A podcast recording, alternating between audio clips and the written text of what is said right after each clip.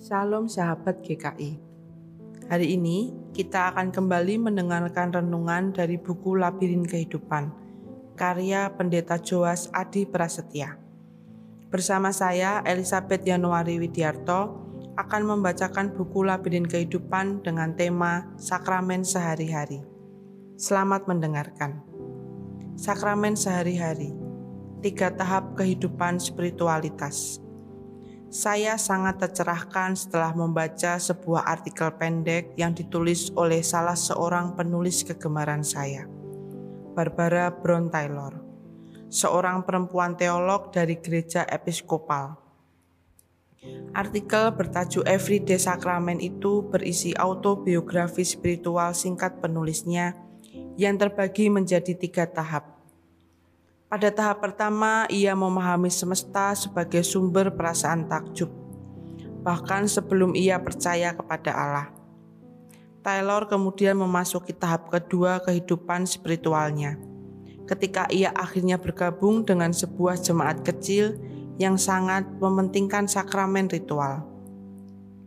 Gereja baginya adalah rumah bagi sakramen ilahi, inkarnasi Kristus, yang hadir baginya secara sangat nyata lewat sakramen ritual itu. Membuatnya percaya pada gereja sebagai rumah Allah yang sesungguhnya dan sakramen-sakramen sebagai hal-hal yang hanya dapat dikerjakan oleh imam. Ia melanjutkan, saya mulai memahami kekudusan sebagai sesuatu yang berhubungan dengan gereja dan bukan berhubungan dengan dunia. Tahap ketiga dialaminya justru karena jemaat yang mengasuhnya juga percaya bahwa sakramen sesungguhnya tidak terbatas pada dua atau tujuh sakramen ritual.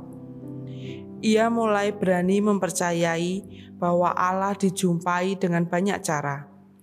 Semuanya bermakna sakramental. Ia menulis dengan indahnya. Pola kelahiran kembali yang sama yang saya pelajari di dalam baptisan tampil di dalam segala sesuatu, mulai dari mandi hingga menyirami tanaman. Pola relasi yang sama yang saya pelajari di dalam perjamuan kudus tersedia di setiap santapan yang dimakan dengan penuh perhatian. Penumpangan tangan terjadi di sementara saya menggendong seorang bayi yang menangis atau mengusap punggung seorang sahabat yang bersedih. Dengan sedikit minyak, saya bahkan dapat melayankan sebuah sakramen pemijatan yang cukup enak.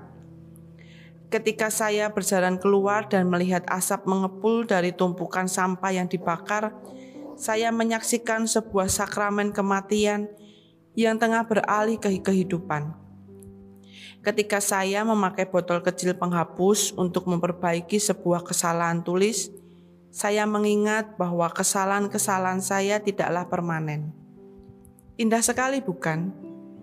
Dan akhirnya Taylor menyimpulkan, ke mana pun saya memandang, hal-hal yang paling tidak berarti di dalam dunia tengah menyampaikan khotbah-khotbah kecil kepadaku. Ke mana pun saya berpaling, dunia tengah memancarkan terang. Sakramen dan sakramentali. Tradisi Gereja Katolik membuat pembedaan antara sakramen dan sakramentali. Sementara sakramen sungguh-sungguh menjadi pusat kehidupan gereja dan menghadirkan secara penuh keselamatan dari Allah yang diterima melalui Kristus oleh kuasa Roh Kudus. Sakramentali merupakan tanda-tanda suci yang memiliki kemiripan dengan sakramen-sakramen. Melalui sakramentali, hati manusia disiapkan untuk menerima buah utama dari sakramen-sakramen, dan berbagai situasi hidup disucikan. Apa yang termasuk ke dalam sakramentali adalah doa, penumpangan tangan, tanda salib, pemberian berkat, dan sebagainya. Mereka bukan sakramen, namun menuntun umat untuk percaya pada sakramen. Sementara itu, gereja-gereja Protestan terbagi ke dalam beberapa sikap yang berbeda terhadap sakramentali ini. Sementara gereja-gereja yang mewarisi tradisi Calvin cenderung menolak sakramentali. sebab dikhawatirkan semua itu menggiring manusia pada praktik majis. Gereja-gereja yang berlatar belakang Lutheran dan Anglikan cenderung menghargainya.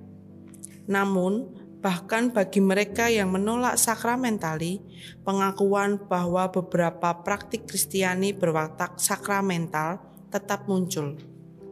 Contoh yang paling jelas adalah perkawinan kudus. Perkawinan bukanlah sakramen, namun ia jelas berwatak sakramental.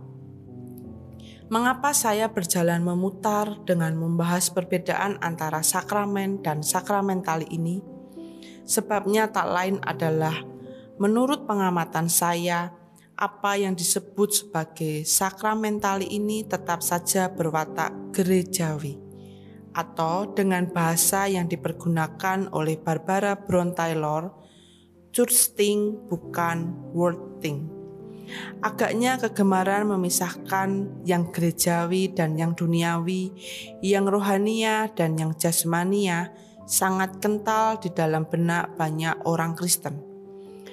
Tahap berikut dari pemisahan itu tentu saja adalah penetapan bahwa hal-hal yang gerejawi dan rohania adalah domain atau wilayah Allah sedang hal-hal yang duniawi dan jasmania berada di luar wewenang ilahi. Pemahaman semacam ini tampaknya yang hendak ditolak oleh Taylor. Ia melangkah melampaui pemisahan antara sakramen dan sakramentali dengan menegaskan bahwa segala sesuatu di dalam dunia milik Allah ini sungguh berwatak sakramental. Bahkan semuanya adalah sakramen. Tak ada lagi pernak-pernik dunia yang tak dapat kita dekati dengan mata iman, yang gagal menjadi wahana kehadiran Allah yang menyelamatkan. Gereja bukan lagi tempat khusus yang sakral, sementara dunia adalah rawa paya mengerikan yang jauh dari Allah. Penegasan semacam ini sungguh bukan sekedar sebuah kegenitan teologis. Pengakuan semacam ini sebaliknya adalah sebuah penegasan iman yang sangat mendalam, yang mengakar kuat pada pengakuan pada Kristus, Sang Firman yang menjadi daging. Yohanes 1 ayat 14. Tentang ini izinkan saya merefleksikan di bagian lain. Namun cukuplah sekarang untuk menutup pasal ini dengan kalimat terakhir artikel Barbara Brown Taylor.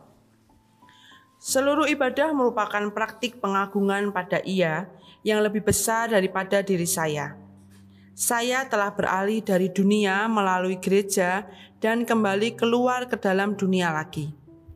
Allah adalah nama yang saya pakai untuk realitas tunggal yang telah menjumpai saya di setiap tahap kehidupan.